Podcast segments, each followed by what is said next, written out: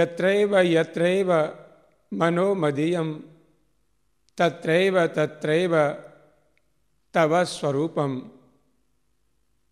यत्रैव यत्रैव शिरो मदीयम तत्रैव तत्रैव पदद्वन्ते, तत्रैव तत्रैव पदद्वन्ते। एक शिष्य। गुरु माँ जी के चरणों में ये प्रार्थना करता है कि हे गुरुवर, मेरे मन की सीमा जहाँ तक हो, जहाँ तक मेरा मन पहुँचता हो, वहाँ सिर्फ़ आपके स्वरूप का दीदार हो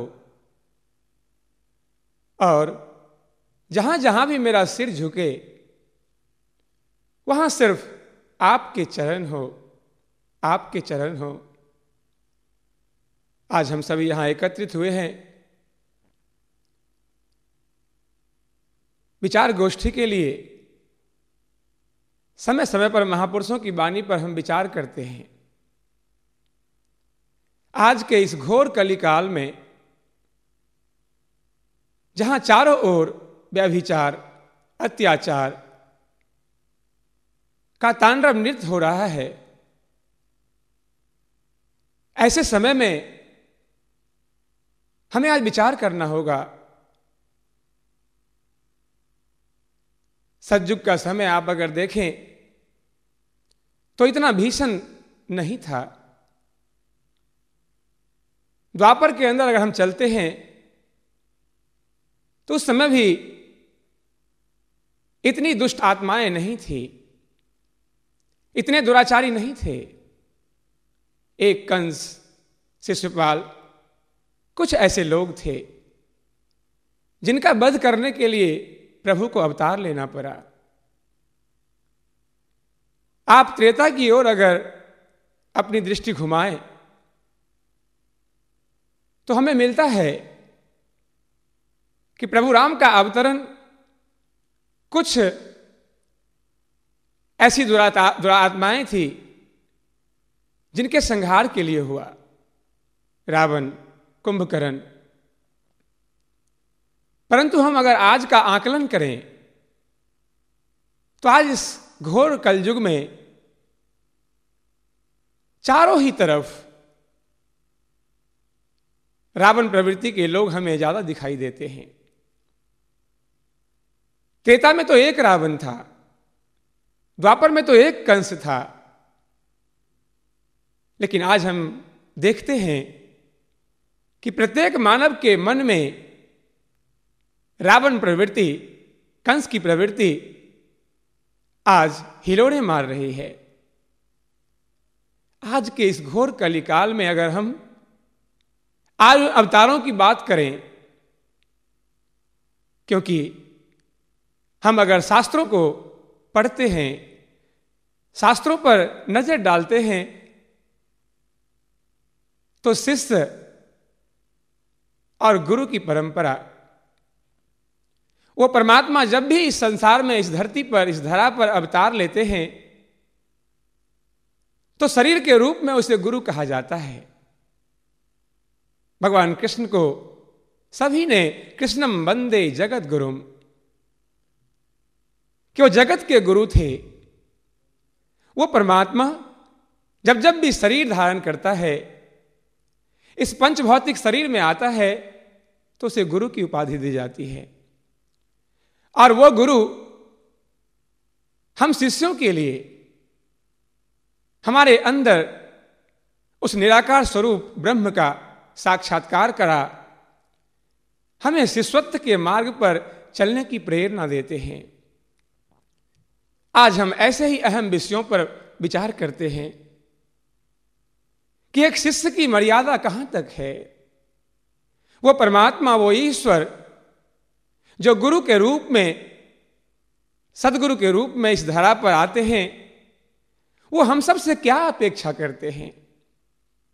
हम शिष्यों की क्या मर्यादाएँ हैं? हम शिष्यों का क्या कर्तव्य है? हम इस पर कभी विचार नहीं करते।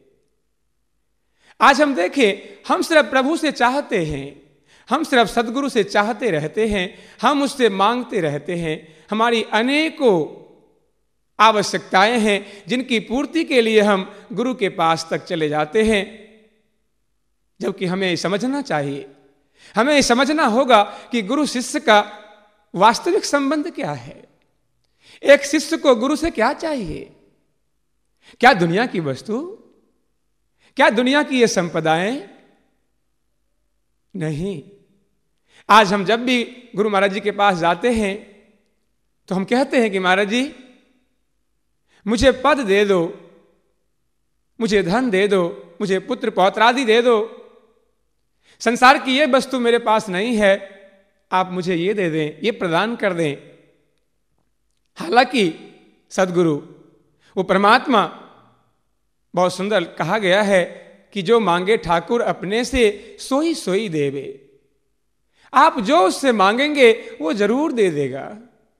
वो दयालु है, वो कृपालु है, वो देना जानता है, वो लेना नहीं जानता। हम संसार की वस्तु मांगेंगे, आप वही प्राप्त कर लेंगे। भगवान कृष्ण कहते हैं श्रीमद भगवत गीता में कि अर्जुन, आप जो भी मांगेंगे, आपको वही मिलेगा। परंतु हमें विचार करना है, एक शिष्य को यह समझना है कि हमें अपने गुरु से, परमात्मा से क्या चाहिए। अगर आप संसारिक पद मांगते हैं, ये भी आपको मिल जाएगा। धन मांगते हैं, ये भी मिल जाएगा। परंतु, क्या ये स्थायी है? क्या हमें ये सोचना है कि क्या संसार की कोई भी वस्तु हम सदा अपने साथ रख पाएँगे? नहीं। हम शिष्य हैं, हम सेवक हैं, हमें स्वामी से क्या मांगना है? ये विचार करने वाली बात है। हनुमान जी, जिनके बारे में आप अनेकों बार पढ़ा है और सुना भी है, बहुत सुंदर प्रसंग आता है कि प्रभु राम रावण वध के दौरान जो जो भी उनकी शरणागत होते गए, उनको कुछ न कुछ ज़रूर दिया। जब सुग्रीव उनके शरणागत होते हैं तो सुग्रीव को किसकिधा का राज सुपुर्द कर देते हैं।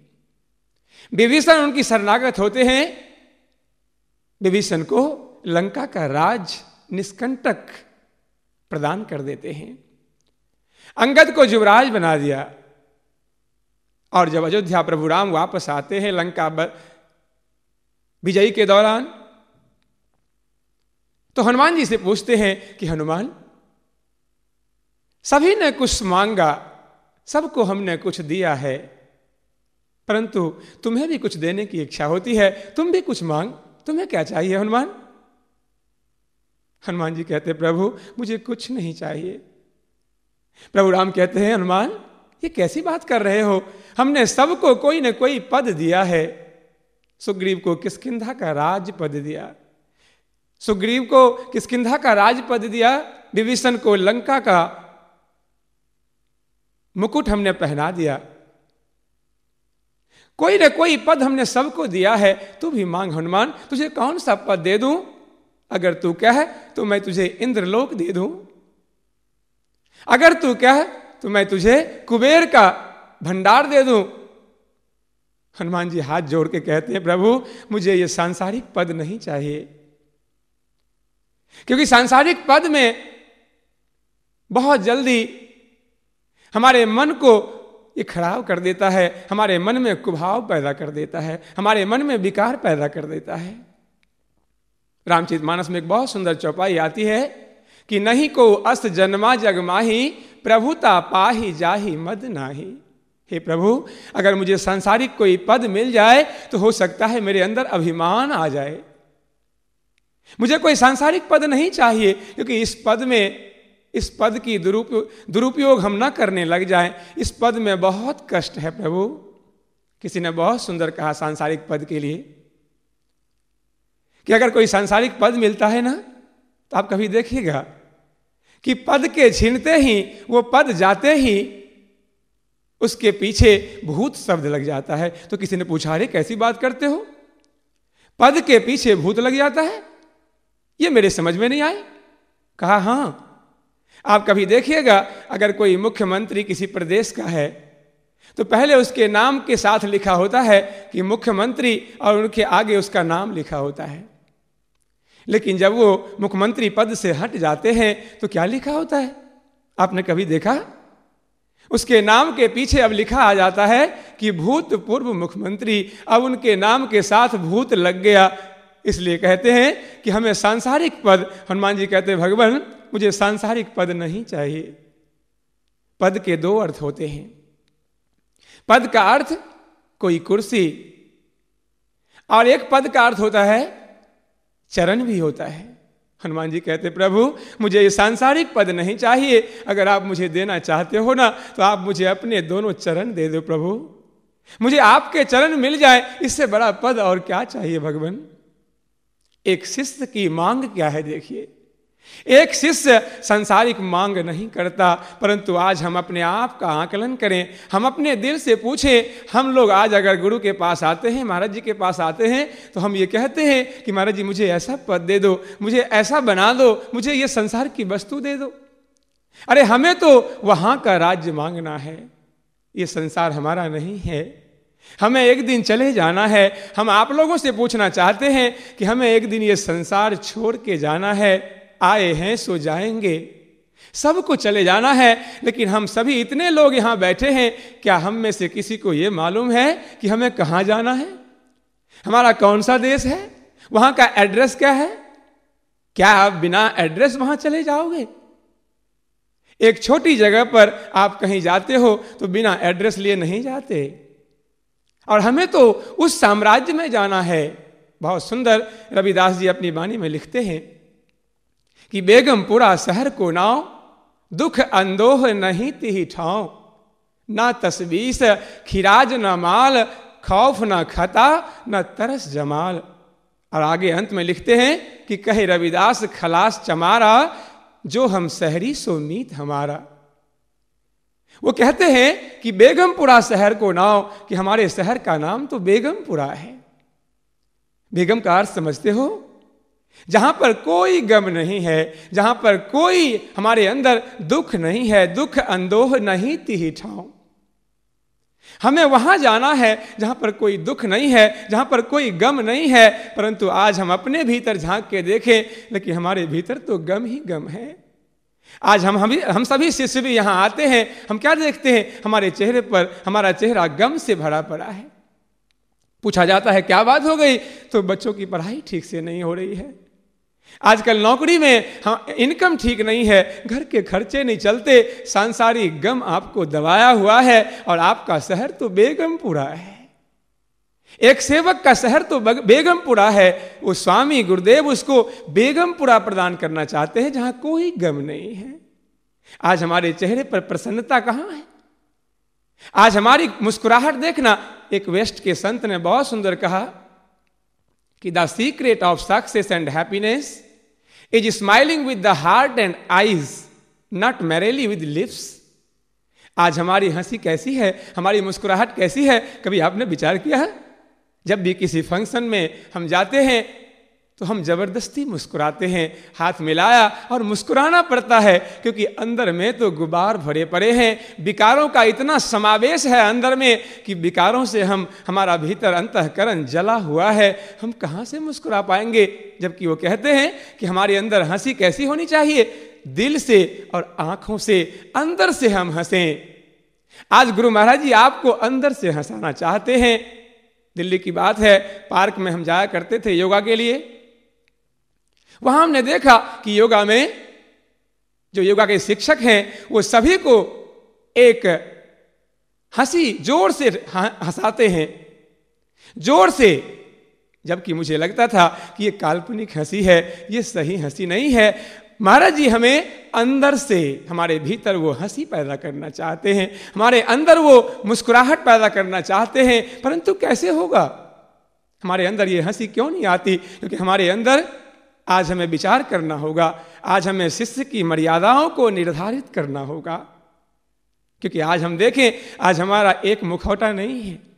आज हमारे कितने चेहरे हैं?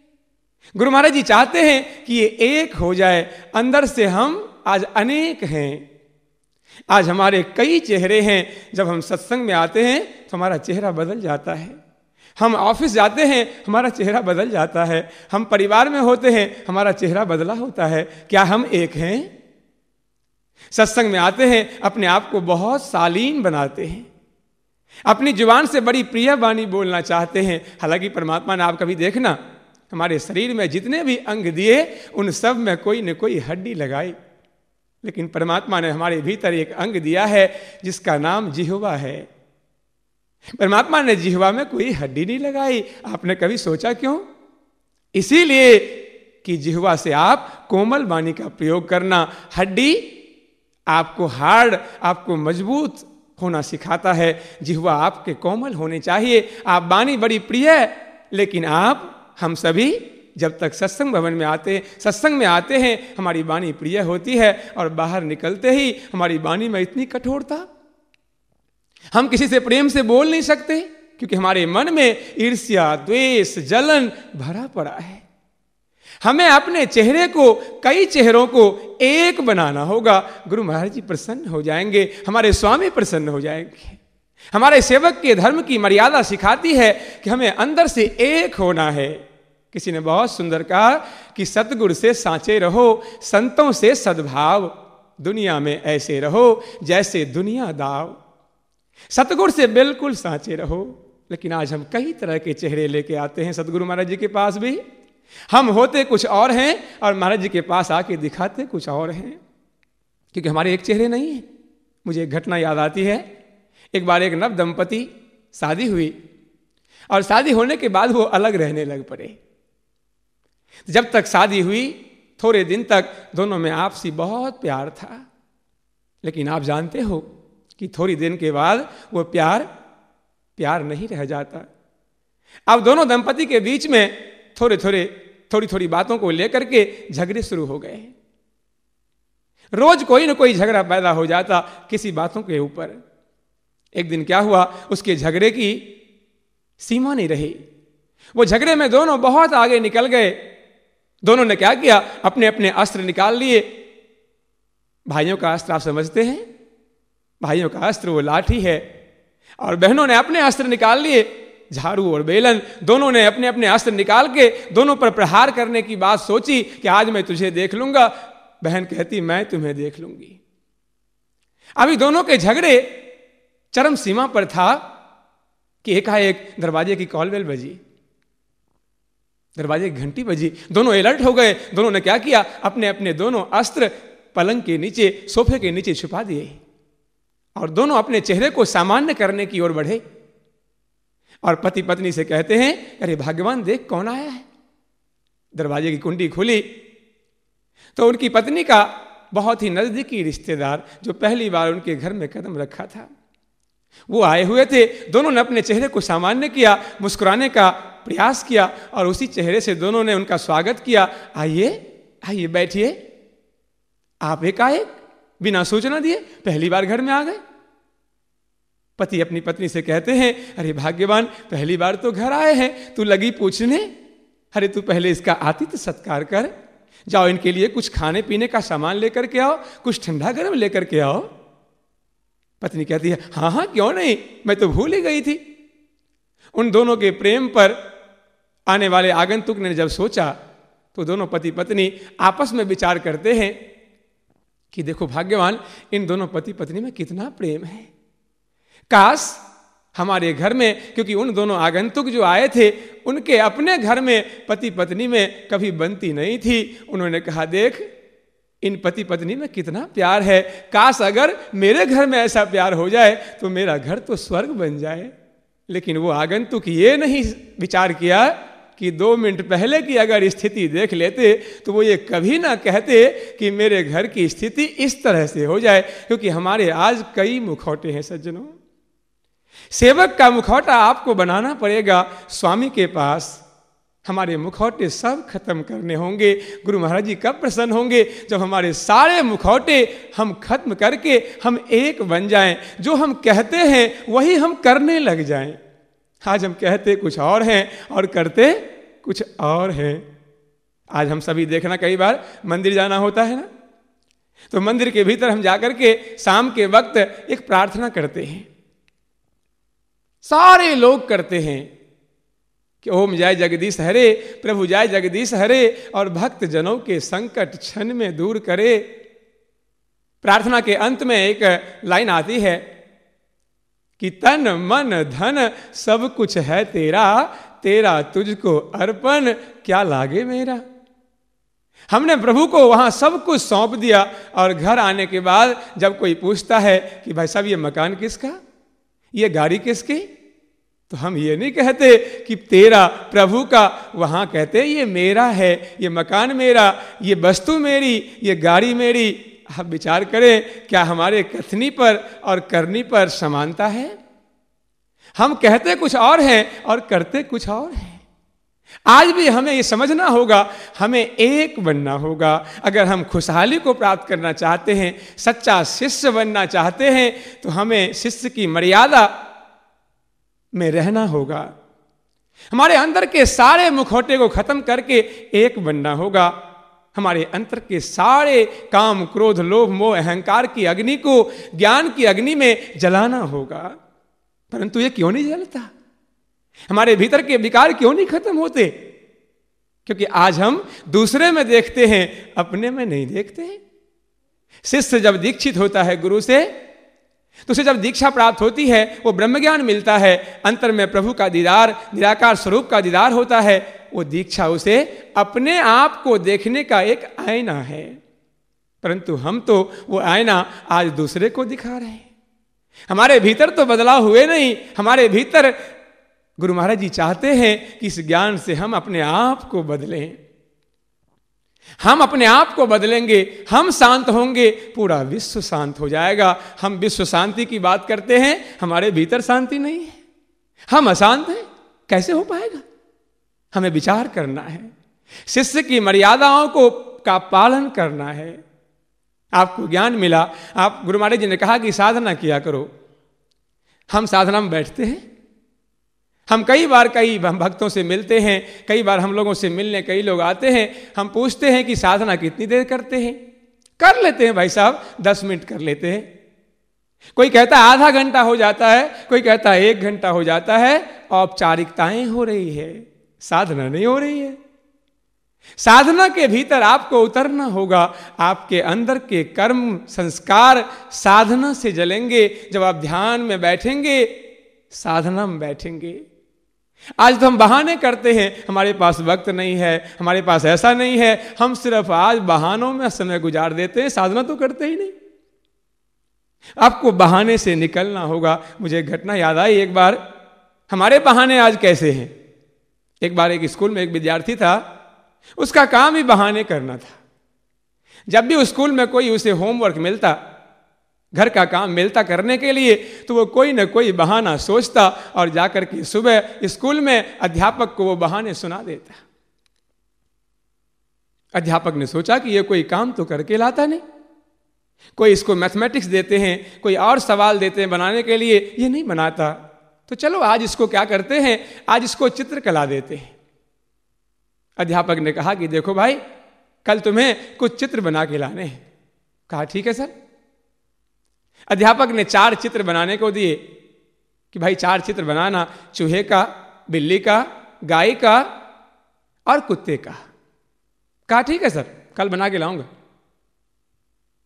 अब शाम को जब वो विद्यार्थी घर आया तो सोचने लगा, बहाने ढूँढने लगा कि आज तक तो किसी न किसी होमवर्क के लिए कोई बहाना मैं ढूंढ लेता था, लेकिन अब चित्रकला के लिए क्या बहाना ढूंढूं?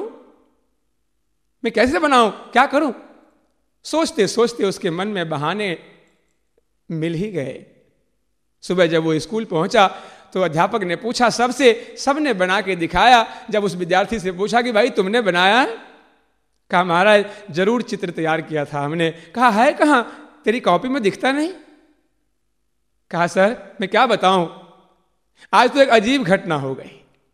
कहा, हुआ क्या? कहा कि, सर, मैंने पहले ना कागज़ पर मैंने चूहे का चित्र बनाया। बन गया? उसके बाद मैंने बिल्ली का चित्र बनाया। मैं क्या बताऊँ साहब? क्या बताऊँ सर? जैसे मैंने बिल्ली का चित्र बनाया तो उस बिल्ली ने क्या किया? उस चूहे पर झपट्टा मार दी और वो बिल्ली चूहे को खा गई। कहा, फिर बिल्ली का चित्र कहाँ है? कहा कि, सर, मैंने जब बिल्ली बनाई तो बिल्ली बनाने के बाद मैंने कुत्ता बनाया और जैसे मैंने कुत्ता बनाया तो कुत्ते बिल्ली को मार के खा गया। कहा, फिर कुत्ता कहाँ है? कहा, महाराज, जब मैंने कुत्ता बनाया तो फिर मैंने गाय का चित्र बनाया, गाय को देख के कुत्ता भाग गया। तो कहा, गाय तो होना चाहिए। कहा, सर, मैं गाय का चित्र बना के ला तो रहा था, लेकिन रास्ते में हरियाली, रास्ते में हरी हरी घास थी, गाय उस तरफ़ भाग गई और वो घास खाने लग पड़ी है। इसलिए मैं क्या बताऊँ, हमारी कॉपी पर कुछ भी नहीं रहा। बहानेबाज कभी कुछ काम नहीं करता। आज हम सभी शिष्य, हम सभी साधक भी, जब साधना की बारी आती है ना तो हम बहाना करते हैं, मेरे पास वक्त नहीं है, आज टाइम नहीं मिला, खाने के बाद कर लेंगे, तब कर लेंगे। और हम साधना में चूक जाते हैं सज्जनों। आप ये विचार कर लेना कि जब तक आप साधना नहीं करोगे, आपके भीतर में, आपके भीतर के विकार खत्म नहीं होंगे, और खत्म नहीं होंगे विकार तो गुरु महाराज जी प्रसन्न नहीं होंगे। साधना में बैठे। मुझे घटना, क्योंकि साधना हमें बहुत कुछ सिखाती है। आप ध्यान करो। आज हम जब कहते हैं कि आप ध्यान करें, बहुत सारे भाई लोग आते हैं, बहनें आती हैं कि भैया हम ध्यान कैसे करें? ध्यान में मन ही नहीं लगता। कैसे करें? हमें आज ये समझना है। हमने पहले ये सोच लिया कि मन लगेगा तब ध्यान करेंगे, लेकिन ज्ञान की ये उपलब्धि नहीं है। शिष्य ऐसा नहीं कहता, क्योंकि आपका मन लग जाना जानते हो क्या है? मन लगना हमारी मंजिल है, टारगेट है। और ध्यान करना साधन है। हम पहले ही मंजिल प्राप्त कर लेना चाहते हैं और साधन का प्रयोग नहीं करना चाहते। हम उल्टा समझ बैठे कि मन लगेगा तब ध्यान करेंगे। नहीं हम दिल्ली पहुँच जाएँगे, तब कार का प्रयोग करेंगे। दिल्ली मंजिल है, कार साधन है, कार से चल के दिल्ली तक पहुँचना होगा ना? आप पहले ही मंजिल पाना चाहते हैं, मन लगेगा तब ध्यान करेंगे। नहीं। गुरु महाराज जी कहते हैं कि ध्यान करो, साधना करो। और ध्यान में कैसे, क्यों नहीं मन लगता? हमारे शास्त्रों में लिखा है, ध्यान कैसे करना है? शास्त्रों में आता है कि गुरु की मूर्त मन में ध्यान। गुरु के शब्द मंत्र ले मान, गुरु के चरण हृदय ले धारो, गुरु पार ब्रह्म सदा नमस्कारो। कि जब भी आप ध्यान के अंदर बैठे तो गुरु की मूर्ति का ध्यान करें। ध्यान मूलम गुरु मूर्ति, पूजा मूलम गुरु पदम। मंत्र मूलम गुरु वाक्यम, मोक्ष मूलम गुरु कृपा। ध्यान में हम बैठे तो गुरु की मूर्ति का ध्यान करें। हम अपने गुरु के मूर्ति का ध्यान आशुतोष महाराज जी के अनेकों स्वरूप हैं। आप उनका ध्यान करें। आप अंदर ध्यान में बैठें, आँखें बंद करके उनके स्वरूप की, उनकी छवि को अपने मन में बिठाएँ। किसी ने बहुत सुंदर किसी भक्त ने कहा कि दिल सुलगने लगा, अस्क बहने लगे। दिल सुलगने लगा, अस्क बहने लगे। न जाने हमें लोग क्या क्या कहने लगे। जब भी आप सतपथ की ओर बढ़ते हैं, सबसे बड़ी एक समस्या है कि लोग क्या क्या कहते हैं। लोगों ने आपको जरा सी कोई बात कह दी, आपको लग गई, अरे आज सत्संग ही नहीं जाते, क्या कह रहे? सत्संग जानते हो किसका विषय है? ये निरक्षर लोगों का है, ये इलिटरेट लोगों का है, ध्यान करना नहीं। लोग पता नहीं क्या क्या कहते हैं, और हमने ध्यान करना छोड़ दिया, सत्संग में आना ही छोड़ दिया। हम गुरु को भी प्रसन्न करना चाहते हैं, लेकिन उनकी बानी पर चलना नहीं चाहते। इसलिए हमें गुरु की मूर्ति, हमें हर समय दिल सुलगने लगा अस्क बहने लगे, न जाने हमें लोग क्या क्या कहने लगे। रोते रोते अनायास में हंसने लगा, ख्यालों में सदगुरु जब तुम मुस्कुराने लगे। जब आप कभी ध्यान में बैठोगे, कितने भी गम में हो, आप जब महाराज जी का, महाराज जी के स्वरूप का ध्यान करेंगे, महाराज जी अंतर में आकर के जब मुस्कुराते हैं, हमारा सारा गम खत्म हो जाता और आप ध्यान की ओर बढ़ते चले जाओगे। ध्यान का मूल गुरु की मूर्ति है। आप तो ध्यान करते हो, ध्यान ही नहीं करते, साधना में बैठते ही नहीं, एक भी बात नहीं। हम कहते हैं, पढ़ते हैं, पढ़ाई तक सीमित है, पढ़ने के बाद अमल नहीं करते, सुनते हैं, लेकिन अमल में नहीं लाते। साधना के ऊपर गुरु महाराज जी प्रसन्न होते हैं। साधना, सेवा, ये सब हमें करनी पड़ेगी। सेवा में अपने मन को लगाना होगा, हम सेवा भी करते हैं कहा? जब आती है ना आर्थिक सेवा की बात, हम कहते हैं, हमारे घर के खर्चे पूरे नहीं होते, हम कैसे सेवा करें? कबीर साहब कहते हैं कि, अरे, भीख में से भीख दो, तीनों लोक जीत लो। एक सेवक अपने हर चीज़ का, अपने तन का, मन का, धन का, सब गुरु को अर्पण हम शब्दों में कर देते हैं। शब्दों में। हमें वास्तविकता में ऐसा करना होगा। अपने तन का क्योंकि हम अगर ईमानदारी से कमाया हुआ हमारा कोई भी धन है, हमें गुरु के चरणों में ईश्वर कार्य में लगाना होगा दसमांश लगाना होगा, शरीर का दसमांश खर्च करना होगा, सेवा तब होगी, सेवा के प्रति हमारे अंदर उत्सुकता पैदा हो, हम कुछ करें। परंतु हमारा उद्देश्य तो दूसरा ही है, सज्जनों। हम आज सेवक की मर्यादा से बहुत आगे निकल गए हैं। हम गुरु को गुरु की मर्यादा का भान कराते रहते हैं कि महाराज जी ने मेरे लिए क्या किया? महाराज जी ने मेरे साथ क्या कर दिया? हमने तो इतना कुछ किया। उन्होंने क्या किया? एक सेवक कभी कुछ चाहता नहीं है। एक सेवक तो स्वामी की सेवा में निरंतर अपने आप को लगा देना चाहता है। भरत एक सेवक था। राम का, कहते हैं, जब राम को चौदह वर्ष का वनवास हो गया और राम वन गमन को चले गए, भरत जी वापस आते हैं तो सारे माताओं को, सारी माताओं को, गुरुवर को लेकर के और दंड कारण्य बन जाते हैं। प्रभु राम को वापस लाने के लिए, क्योंकि राम भक्त सच्चा भरत था। जब भरत वन में पहुँचे तो भरत ने बहुत तरह की बातें की, प्रभु, आप चल करके राज्य संभाले। मेरे बस की बात नहीं, हमसे बहुत बड़ी भूल हुई। हम तो बहुत अधम है, प्रभु। एक सेवक की चाह समझना, दुनिया की मांग नहीं करता। संसार की वस्तु नहीं माँगता और गुरु को उनकी मर्यादा नहीं दिखाता। वो अपनी मर्यादा को देखता रहता है। आज हम ध्यान कम करते हैं, इसलिए हमें अपनी मर्यादा का बोध नहीं होता। सेवक की मर्यादा बहुत कठिन है। रामायण रामचित मानस में आता है कि सबसे कठिन धर्म सेवक का है। भरत ने उसको निभाया। और भरत कहता, प्रभु, अगर आप नहीं जाओगे तो मैं यहीं अन्न जल त्याग कर और मैं अपने प्राणों का अंत कर दूँगा। प्रभु ने बहुत समझाया भरत, मर्यादाओं का पालन करना है। पिता की आज्ञा है, हमें वन में रहना है। तुम राज्य करो। कहा, नहीं प्रभु, किसी की बात भरत नहीं मानते। अंत में जनक को पंचायत का मुखिया बनाया गया कि राजा जनक जो कहेंगे, उस सबको मान्य होगा। जनक कहते हैं, इन मर्यादाओं और प्रेम की लड़ाई में मैं अपना फैसला कैसे दूँ? एक तरफ़ प्रेम की प्रतिमूर्ति है और एक मर्यादाओं की सीमा है राम। अब वो बड़ी संकट में है। भगवान आशुतोष का ध्यान करते हैं और वो कहते हैं कि मैं क्या कहूँ? राम अपनी मर्यादा पर अटल हैं और भरत का प्रेम देख करके सबका मन बह गया है। ये सच्चा स्वामी भक्त है। परंतु भरत, तुम्हारी जीत हुई। लेकिन मैं तुमसे एक बात कहता हूँ। कि एक प्रेमी अपने प्रेमी से कुछ चाहता नहीं है। अगर तूने सेवक का धर्म निभाना है, तूने स्वामी से सच्चा प्रेम किया है तो जाओ। और प्रभु से यह कहो कि प्रभु, आप मुझे बताएँ कि हमें क्या करना है।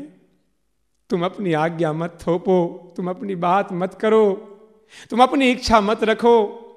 आज हम सेवक कैसे हैं? हम गुरु महाराज जी पे अपनी इच्छा रखते हैं। आज हम महाराज जी से आज्ञा लेते नहीं हैं। हम महाराज जी से आज्ञा ज़बरदस्ती छीन लेते हैं, महाराज जी आज्ञा देते हैं, वो बहुत खुशहाल भरा होता है। आज हम अपने तरह से अपनी आज्ञा चाहते हैं जिसमें हमारी खुशहाली है। संत कबीर जी कहते हैं कि प्रभु, तेरी चाही में है मेरा कल्याण, अरे मेरी चाही क्या? मैं मूर्ख नादान। हे प्रभु, आप मेरी चाह पर ध्यान मत देना, क्योंकि मैं तो पता नहीं क्या चाहूँगा, लेकिन मेरी चाह पर आप अपने चाह की मुहर लगा देना। जनक जी कहते हैं, सेवक भक्त, भरत जी, आप प्रभु से जाके कहिए। भरत जी, प्रभु के सामने हाथ जोड़ा, प्रभु, आप आज्ञा करें, हमें करना क्या है? प्रभु आज्ञा देते हैं कि, भरत, मैंने तेरा दिया हुआ राज्य कबूल किया, लेकिन चौदह वर्ष मुझे वन में रहने दो। पिता की आज्ञा भी पालन हो जाएगा, और हम सबका धर्म भी रह जाएगा। भरत जी हाथ जोड़ करके रोने लगे। दोनों आँखों से अश्रुधाराएँ बहने लगी। भरत कहता है, भगवान, स्वामी, अरे मैं आपके से एक ही चीज़ मांगा था कि आपने प्रेम का कोई मोल नहीं लगाया? भगवान राम कहते हैं, सेवक, भरत, अरे प्रेम किया है ना तो बिन मोल बिक जाओ। प्रेम करने वाला कभी मोल नहीं चाहता। भरत ने एक बार भी नहीं कहा, प्रभु वापस चलो, सेवक का धर्म निभाया और वापस चल पड़े। आज हम सेवक के धर्म पर कितना खरा उतरते हैं, सोचना होगा। एक सेवक का धर्म बड़ा कठोर है। हमें हर समय गुरु महाराज जी की आज्ञा का पालन करना है। अगर आप उनकी आज्ञा में चलते रहेंगे, आप ध्यान साधना करेंगे, बहुत कुछ वो कर देगा। हमें जिस देश में पहुँचना है, बेगमपुरा में, वहाँ का पता गुरु महाराज जी के पास है। उसका एड्रेस गुरु महाराज जी के पास है। साधना में मुझे घटना याद आती, देहरादून की बात है। हमारे एक भाई ने हमसे आके एक दिन कहा कहा, भैया जी, क्या बताऊँ? वो सेवा बहुत करते थे, लेकिन साधना कम थी। कई बार मैं उससे कहा करता कि, भाई साहब, साधना भी क्या करो? साधना का एक अपना महत्व है। आप साधना ज़रूर करो। वो साधना क्या करनी? हमें सेवा से सेवा भी अपनी जगह, साधना भी अपनी जगह। गुरु की महानता आप देखना। वो व्यक्ति एक दिन सोए हुए थे। सोने के बाद उसे एक स्वप्न हुआ। स्वप्न के बाद वो जागृत अवस्था में पहुँच गया। जागते हुए सब कुछ फील कर रहा है। वो क्या देख रहा है कि यमदूत आए और यमदूत आकर के उसके प्राण को निकाल करके लिए चला जा रहा है। जब उसका प्राण निकला तो वो जग जाता है। और उसे इतनी पीड़ा होती है, वो दर्द से, और उसे इतना डर होता है कि मैं क्या करूँ? यमदूत उसे लिए जा रहा है और लिए जा रहा है ऊपर की ओर। एकाएक उसके मन में आया, अरे, मैं तो गुरुमुख हूँ। मैंने आशुतोष महाराज जी से दीक्षा प्राप्त की है। एकाएक मन में आया, इतना आते ही गुरु महाराज जी प्रकट हो गए। और उसने क्या कहा? कार्य मैंने तो ज्ञान लिया हुआ है। गुरु महाराज जी की आवाज़ आती है, अरे तूने ज्ञान तो प्राप्त किया, लेकिन कभी साधना की? एकाएक उसके मन में सारी बात उठने लगी। मैंने कभी साधना तो की नहीं। हम ये समझते हैं कि गुरु मेरा कुछ नहीं जानता। आज हम गुरु महाराज जी के पास आते हैं, कई बातों का झूठ बोल लेते हैं। अरे वो सब कुछ जानता है। गुरु की ऐसी शक्ति है कि भूत, वर्तमान, भविष्य, वो तीनों का ज्ञान रखता है। हमें ये बात समझनी होगी, तब हमारी मर्यादाएँ निश्चित होगी। गुरु महाराज जी ने कहा, कभी साधना की? वो व्यक्ति हाथ जोड़ा और कहने लगा, प्रभु, साधना तो कभी नहीं की गुरु महाराज जी। कहा कि, एक बार बख्श दो गुरु महाराज जी, एक बार छोड़ दो, अब मैं ज़रूर साधना किया करूँगा। गुरु महाराज जी के शब्द गूंजे। कि जब कोई इस जगह पर पहुँच जाता है तो सभी यही कहता है कि एक बार छोड़ दो, मैं साधना करूँगा। हम भी सज्जनों यही तो करते हैं आज। एक दिन हमारा भी जाना तय है, हम भी वहाँ जाकर के ये बात कहेंगे कि अब फिर से भेजो। हालाँकि वो तो दयालु है, फिर भी कृपा कर देता है, उसने उनको छोड़ दिया। हमें अपनी मर्यादाएँ निश्चित करनी होगी। हमें गुरु महाराज जी के कहे हुए पर चलना होगा। अपनी बात नहीं गुरु महाराज जी को दिखानी है। हम हर समय, आप देखें, हम क्या क्या नहीं मांग लेते। हम बीमार होते हैं, एक सेवक ही करता है। हम बीमार पड़ते हैं, हम बीमारी में ध्यान शुरू कर देते हैं, महाराज जी, मेरे कष्ट को हर लो। हरे वो दाता, वो प्रभु, संसार के सारे कष्टों को हरने आया, इसमें कोई संक नहीं। लेकिन क्या हम उनकी मर्यादा का भान करते रहे? हम अपनी मर्यादाओं को ना देखें? क्या हम सेवक इसलिए हुए हैं कि हम अपने सारे कष्ट गुरु को दे दें? हालाँकि गुरु ऐसा नहीं चाहता। गुरु हम पर कष्ट नहीं रहने देना चाहता। वो सब कुछ आप एक बात ध्यान रखें। अपने शिष्य की मर्यादा को एक प्रेम अगर आपने गुरु से किया है तो आपकी क्या मर्यादा है? आप जब भी कोई विकार, हम अपने अंदर जब भी हम कोई कष्ट होता है तो सृष्टि का नियम है कि कर्मों का फल हमें भोगना ही पड़ता है। आप अगर अपनी बीमारी कभी किसी और को ध्यान में देखते हैं तो गुरु महाराज जी को लेना पड़ता है। क्योंकि कर्मों का फल या तो हमें भोगना पड़ता है, या गुरु महाराज जी अपने ऊपर ले लेते हैं। स्वामी रामकृष्ण परमहंस को कैंसर नहीं हो सकता था, इतने शुद्ध पुरुष को? सिद्ध पुरुष को क्यों? उनका अपना कैंसर नहीं था। उन्होंने किसी शिष्य का अपने ऊपर ले लिया था। अरे, हम सेवक का यही धर्म है। क्या हम अपने गुरु को ऐसा देखना चाहते हैं? हम अपने स्वामी को ऐसा देखना चाहते हैं? हम अपने स्वामी पर तो न्यौछावर हो जाएँ। हम अपना सब कुछ सुपुर्द कर दें। हम सब कुछ उनको सौंप दें। लेकिन हम तो उनसे चाहते रहते हैं। मुझे एक घटना बहुत सुंदर, एक राजस्थानी कवि ने बहुत सुंदर शिष्य और स्वामी का बहुत सुंदर एक कर्तव्य के बारे में लिखा है। हालाँकि वो पर्याप्त नहीं है। कोई भी दृष्टांत कहानी पर्याप्त नहीं होती। कहते हैं, घटना आती है कि आप देखें कभी दूध को और पानी को। उसने दूध और पानी के सम्मिश्रण का बहुत सुंदर ज़िक्र किया है। वो राजस्थानी कवि कहते हैं कि एक दूध में जब पानी मिलता है ना तो दूध और पानी के मिलन से दोनों एक दूसरे को, जब वो दुधिया के पास जाता है दूध वाले के पास उसकी दुकान पर जाता है, जानते हो क्या होता है? दूध और पानी का संबंध एक शिष्य और सेवक, एक सेवक और स्वामी का संबंध उसने पुकारा है। दूध पानी से कहता है, अरे पानी, तूने कमाल कर दिया। पानी क्या कहता है? कहता, दूध से कि मैंने कहा कमाल किया, कमाल तो आपने कर दिया। कहा कैसे? कहा कि हम साधारण पानी थे, हमें कोई नहीं पूछता था, लेकिन जब मैंने आपके साथ संबंध बनाया, जब हम आप में मिले तो आप देखे हमारी भी कीमत लग गई।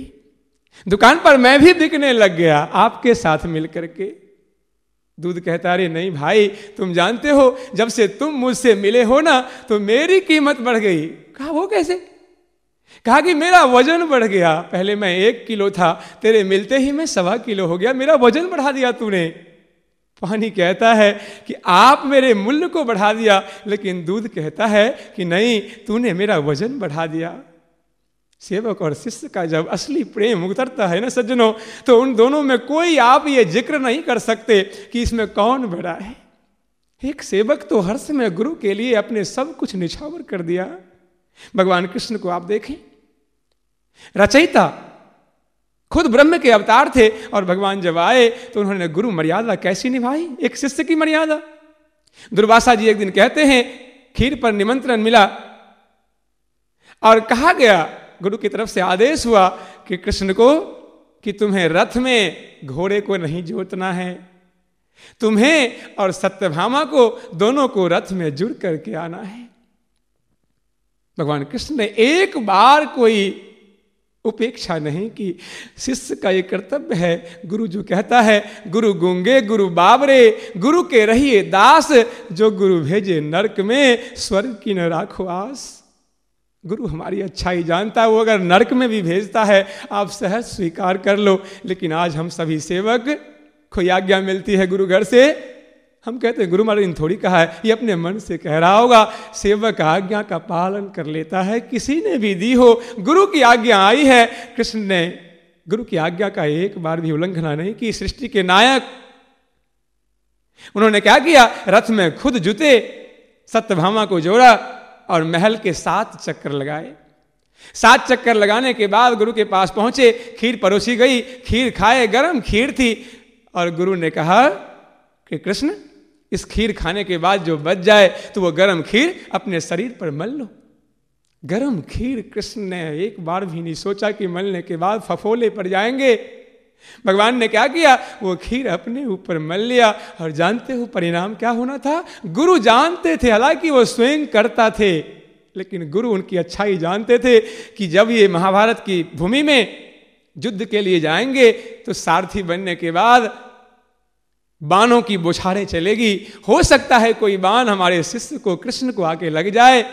पहले ही खीर उसके ऊपर मल दिया गया, ताकि जो भी बाण उस पर लगेगा, वो बाण असर नहीं करेगा। कृष्ण का शरीर ऐसा बन गया था। गुरु हमारी अच्छाई जानता है, हमें नहीं पता। लेकिन गुरु हमें मान देता है दूधार पानी को मान दे रहा है कि तेरे कारण से मेरी कीमत बढ़ गई। अब देखना, शिष्यों की बारी क्या आती है। हम सेवकों की कैसी बारी है? वो कभी कहते हैं कि जब वो दूध कड़ाही में चढ़ाया जाता है, दूध को गर्म करने के लिए तो पहले कौन जलता है? पहले दूध नहीं जलता। जब आग की सेक लगती है ना, सज्जनों तो पहले पानी जलना शुरू होता है और पानी जलने लगता है एक सेवक। जब भी कोई संकट की घड़ी आती है, आज हम गुरु महाराज जी पे दे देते हैं। पहले हमें लेना चाहिए, अरे कुछ नहीं कर सकते। सेवक के धर्म में कहता हूँ, आप प्रार्थना करो गुरु महाराज जी। दुनिया के सारे कष्ट मेरे ऊपर आ जाए, आपकी ज़रूरत संसार को है। मेरी ज़रूरत क्या है? मैं तो नाचीज हूँ, मेरी ज़रूरत संसार को नहीं है। आप दुनिया वालों को कुछ कर सकते हैं। मेरे सारे प्राण हर समय प्रार्थना करना महाराज जी, मेरे प्राण आपको लग जाएँ। मेरे सारे जीवन के कर्म, मेरे सारे जीवन के जो श्वास हैं, वो आप पर हो जाए। मेरी क्या ज़रूरत है भगवान? सेवक देना जानता है, लेना नहीं जानता। पानी जलना शुरू कर देता है। और जब पानी जलता है तो उस जलने की कीमत वो दूध देता है। जानते हो क्या होता है? जब पानी जल जाता है तो दूध की जब जलने की बारी आती है ना तो दूध पानी के उस दोस्ती का, शिष्य के उस जलने का, शिष्य के उस समर्पण का मूल्य देना चाहता है। वो शिष्य के बिना तरफ़ उठता है। दूध जब कढ़ाई में जलता है ना, कभी आप देखना, दूध कड़ाही से जल करके उफनने लगता है और उफन करके वो पानी को ढूँढने लगता है, कहाँ गया? इतना विवल हो जाता है कि वो पानी की खोज में कड़ाही से बाहर आने लगता है। और तब दूधिया क्या करते जानते हो? पानी का छीटा ला करके और दूध पर मारता है। और जैसे शिष्य की उस पानी की बौछारें, पानी के फुहारे पड़े, दूध ठंडा पड़ जाता है। बहुत सुंदर कवि ने हम शिष्य और स्वामी का एक धर्म की बात कहा है। हमें भी आज अपनी मर्यादाओं को ढूंढना होगा। हमें अपनी मर्यादाओं को समझना होगा। हम सेवक हैं। अरे, हम ये सोचते हैं कि हम ये काम नहीं करेंगे तो नहीं होगा। गुरु का काम पहले से हुआ पड़ा है। हमें वो मान देता है। वो हमारे लिए आता है। हम कुछ नहीं कर सकते। उनका काम पहले हुआ पड़ा है। हम क्या कर सकते? हैं वो हम जैसों से कुछ भी करा सकता है। हमें कौन पूछता था? तेरी बंदगी से पहले सेवक के भाव ऐसे होने चाहिए। हमें एक बार, हम जैसे से गुरु इतना संपन्न है, गुरु इतना सामर्थ्यवान है कि वो कुछ भी करा सकता है। मुझे एक घटना याद आई, मेरी कहीं सेवा लगी दीक्षा में। मैं उन शहर में गया, उन शहर में सत्संग हुए। सत्संग के बाद एक व्यक्ति जिन घर में मैं रुका था, जिस घर में, वो उसका स्वामी जो था, वो इंजीनियर था पेशे से। और शराब में उसकी बहुत रुचि थी। पूरे दिन शराब में डूबे रहते थे। मैंने बहुत बार सत्संग सुनाया उसको। वो कहते ना, बहुत एजुकेटेड थे, पढ़े लिखे थे। वो कहते नहीं, मुझे दीक्षा नहीं चाहिए। मैंने बहुत समझाया, बहुत सारे तर्क दिए। अंत में वो दीक्षा के लिए तैयार हो गए कि चलो मैं दीक्षा ले लूँगा। उन्होंने कहा, दीक्षा से क्या होगा? मैं कहा आंतरिक बदलाव? अंदर से हम एक दीक्षा से हो सकते हैं। हमारी सारी छवि जो संसार में बनी हुई अनेक तरह की, वो खत्म हो सकती है दीक्षा से। वो तैयार हो गए। लेकिन वो उन्होंने एक शर्त रख दी कि मैं दीक्षा तो गुरु महाराज जी से लूँगा, आशुतोष महाराज जी से लूँगा। मैंने हाथ जोड़ा, मैं कहा, भाई साहब, हम सेवक आदमी आपको क्या दे सकते हैं? मुझमें सामर्थ्य है कुछ देने का? जो कुछ भी आपको मिलेगा, गुरु महाराज जी देंगे। अंत में वो कहते, नहीं, मैं महाराज जी से ही दीक्षा लूँगा। बहुत समझाया कि देने वाले महाराज जी होते हैं। दीक्षा के अंदर आ गए, दीक्षा की प्रक्रिया शुरू हुई, दीक्षा के अंदर सिर पे हाथ रखा जाता है, प्रभु की अनुभूति होती है। हमारी सेवा लगी थी, मैंने उनके सर पे हाथ रखा, गुरु महाराज जी की आज्ञा से। मैंने उनसे पूछा, कुछ दिख रहा है? वो कहता, नहीं, मेरे मन में बड़ा पश्चाताप हुआ महाराज जी, मैंने पेंती की महाराज जी, बहुत मुश्किल से व्यक्ति माना था और इसको कुछ अनुभव नहीं हुए महाराज जी। हम अपने बात सोच रहे हैं, हालाँकि वो तो जानता है।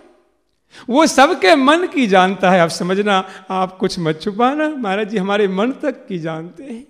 वो ऐसे बन जाते कि मैं कुछ नहीं जानता। वो व्यक्ति दो बार मैंने हाथ रखे वो कहता कुछ नहीं दिखा। मैं बहुत डिप्रेस्ड हो गया कि क्या हो गया? अब क्या होगा?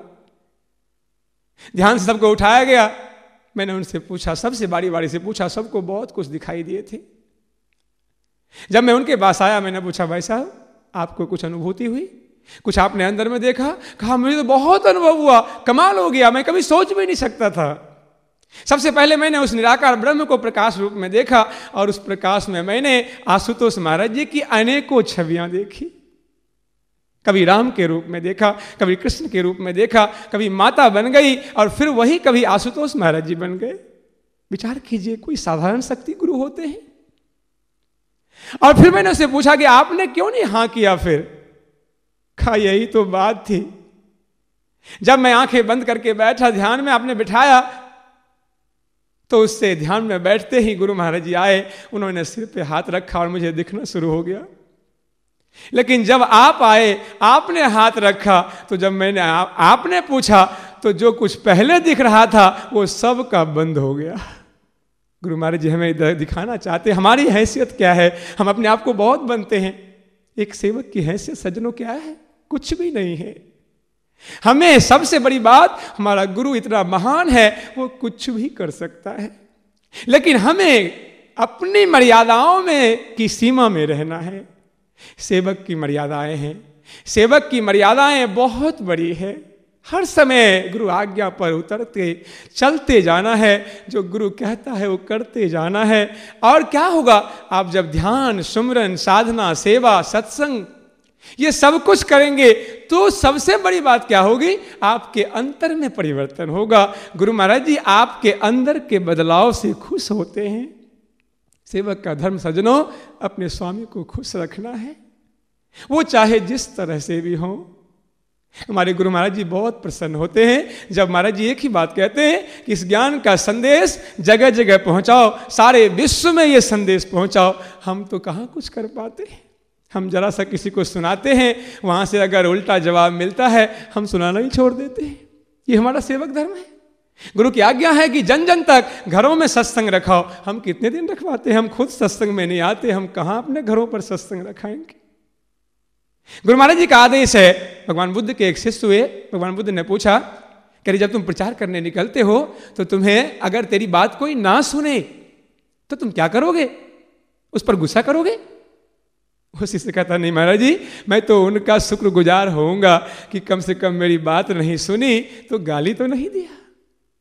फिर बुद्ध ने पूछा, अगर हो, मान लो, वो तुम्हें गाली दे दे तो क्या करोगे? पीटोगे? कहा, नहीं महाराज गाली अगर देने लग जाएगा ना कोई तो फिर भी मैं उनका शुक्रगुजार होऊँगा कि कम से कम गाली दी। मारा तो नहीं।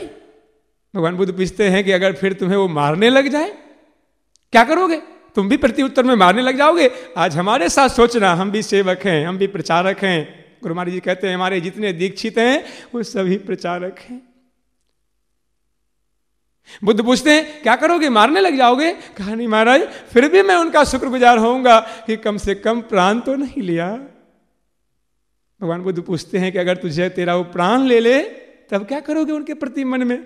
कहा, तब भी भगवान का धन्यवाद करूँगा कि मेरी सेवा पथ पर गुरु के लिए मेरे प्राण निकल गए। उन्होंने मुझे मुक्ति की ओर बढ़ा दिया। मैं उनका शुक्रगुजार होऊँगा। आज हमें भी सेवा भाव का ये धर्म निभाना है। सेवक के कर्तव्य पर चलना है और अपने अंतर जगत को स्वच्छ करना है। किसी शायर ने बहुत सुंदर कहा कि हमें अंतर जगत में सकू के लिए इबादत चाहिए। सकू के लिए इबादत चाहिए, नेक एमाल की आदत चाहिए। अगर आप अपने भीतर सकून चाहते हैं ना तो आपको इबादत करनी होगी किसकी? गुरु की इबादत। एक सेवक का गुरु से बड़ा कोई नहीं होता।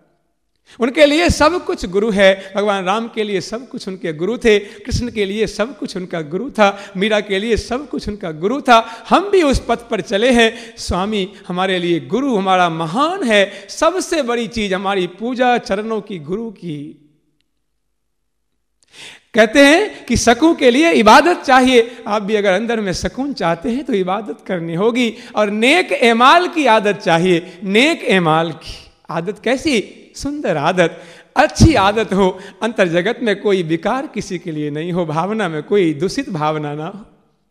नेक माल की आदत चाहिए, और आगे वो लिखते हैं कि जन्नत मिल सकती है इस दुनिया में, लेकिन सिर्फ़ आँसू तेरी इनायत चाहिए, सदगुरु तेरी इनायत चाहिए। अगर उनकी कृपा को आप बटोर लेते हैं ना सज्जनों तो आपको बहुत कुछ मिल जाएगा।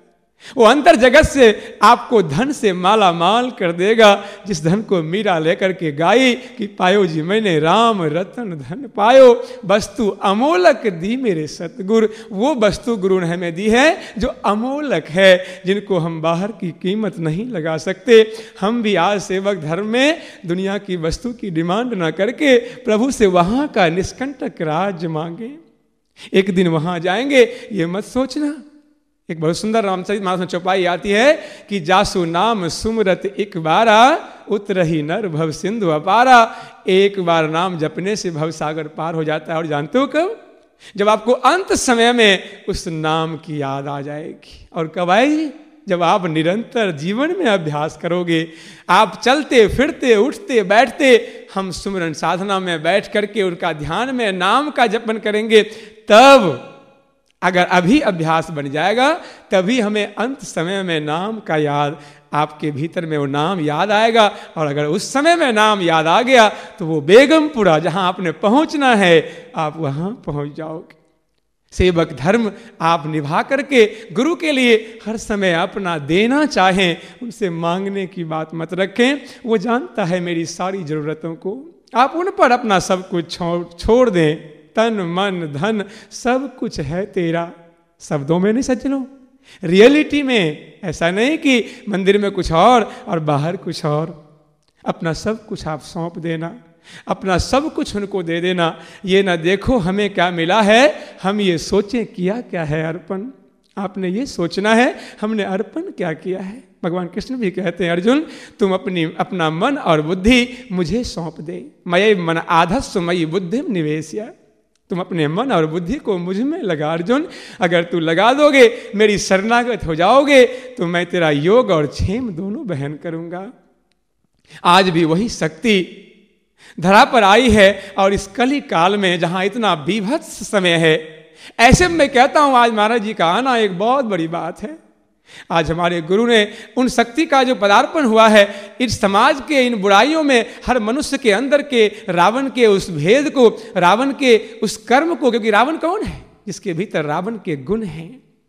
दूसरे की स्त्री का हरण करना, दूसरे के धन पर अपना, अपनी अपनी कुंडली मारे बैठे रहना, ऐसे लोग हमारे मन में आज यही तो है। आप सजनों साधक बने हैं, ज्ञान मार्ग पर चलना चाहते हैं, आप गुरु को, आज गुरु महाराज जी, इस कली काल में हम गुरु महाराज जी के सहयोगी बने। हम अपने अंदर बदलाव लाएँगे तो दुनिया भी बदलती हुई नज़र आएगी। हमारे भीतर के बदलाव से दुनिया भी बदलती हुई दिखती है। हम तो गुरु महाराज जी से अंत में एक ही प्रार्थना करें, क्योंकि वो सेवक का सब कुछ पूरा करता है। स्वामी नामदेव जी के घर में आग लगी। जानते हो क्या हुआ?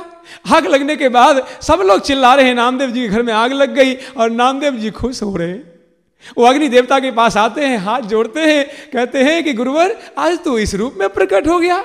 अरे वाह, कमाल हो गया। आज तो मेरे भाग्य का उदय हो गया। और उन्होंने क्या किया? जितनी वस्तु बाहर रखी थी, वो सारा सामान भी उठा करके आग में फेंकने लगा और कहता, ले गुरु, आज तेरे को सब कुछ समर्पित कर देना चाहता हूँ। सब कुछ जलकर राख हो गया।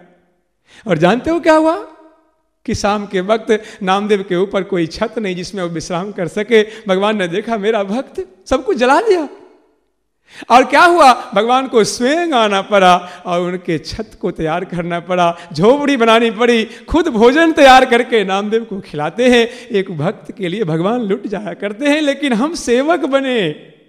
सेवक की मर्यादा एक ही है कि सेवक एक ही बात कहता है अपने स्वामी से मैं भी आप सबसे एक ही बात कहना चाहूँगा, ये मेरे दिल के नहीं, हम सभी के विचार होने चाहिए। हम सभी महाराज जी से एक ही प्रार्थना करें, कुछ ना मांगते हुए एक ही बात कहें कि न जाने, क्योंकि हमारे भीतर में मौत का कब पैगाम आ जाए, कब मौत हमें आ जाए, कोई नहीं कह सकता। मौत का कब पैगाम आ जाए, न जाने कब ज़िंदगी की शाम आ जाए। हमारी ज़िंदगी की कब शाम हो जाए, कौन कह सकता है? मौत का कब पैगाम आ जाए, ना ज़िंदगी की ना जाने कब शाम आ जाए। हमें तो तलाश है ऐसे लम्हों का मेरे सदगुर। हमें तो तलाश है ऐसे लम्हों का कि जिस लम्हों में, ए मेरे सतगुर मेरा जीवन तेरे काम आ जाए, मेरा जीवन तेरे काम आ जाए। हे प्रभु, मेरा ये सब कुछ क्योंकि मैं सज्जनों हम क्या दे सकते हैं? वो हमारा कोई भी चीज़ यूज़ नहीं करना चाहते, प्रयोग नहीं करना चाहते, लेकिन हम में ये भाव हो सेवक का कि हम सब कुछ उनको दे दें, सब सुपुर्द कर दें। हे प्रभु, आज मेरा सब कुछ कुछ यूज़ कर लो ताकि मेरा भी भला हो जाए। मुझे भी उस राज्य का पता बता दो जहाँ मुझे एक दिन चले जाना है, सबको जाना है। इसलिए सज्जनों, हम आप सबसे यही विनती करेंगे, हम सभी सेवक हैं, बड़े दुराचारी हैं, दुष्ट हैं सेंट फ्रांसिस से किसी ने पूछा कि तुमको सारे संसार के लोग इतना प्यार क्यों करते हैं? सेंट फ्रांसिस कहते हैं, जानते हो क्यों करते हैं? क्योंकि भगवान मुझे प्यार करते हैं। कहा, इन सब में से भगवान ने तुम्हें ही क्यों चुना? हम लोग क्यों नहीं चुना?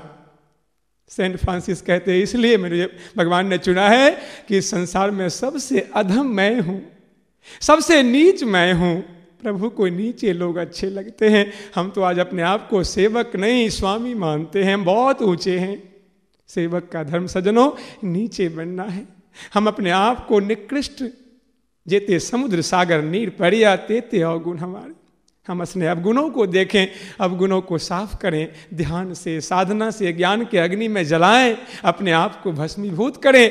गुरु प्रसन्न हो जाएगा। और जानते हो गुरु को प्रसन्न क्यों करना चाहिए? गुरु की प्रसन्नता ही आपको मुक्ति दे सकती है।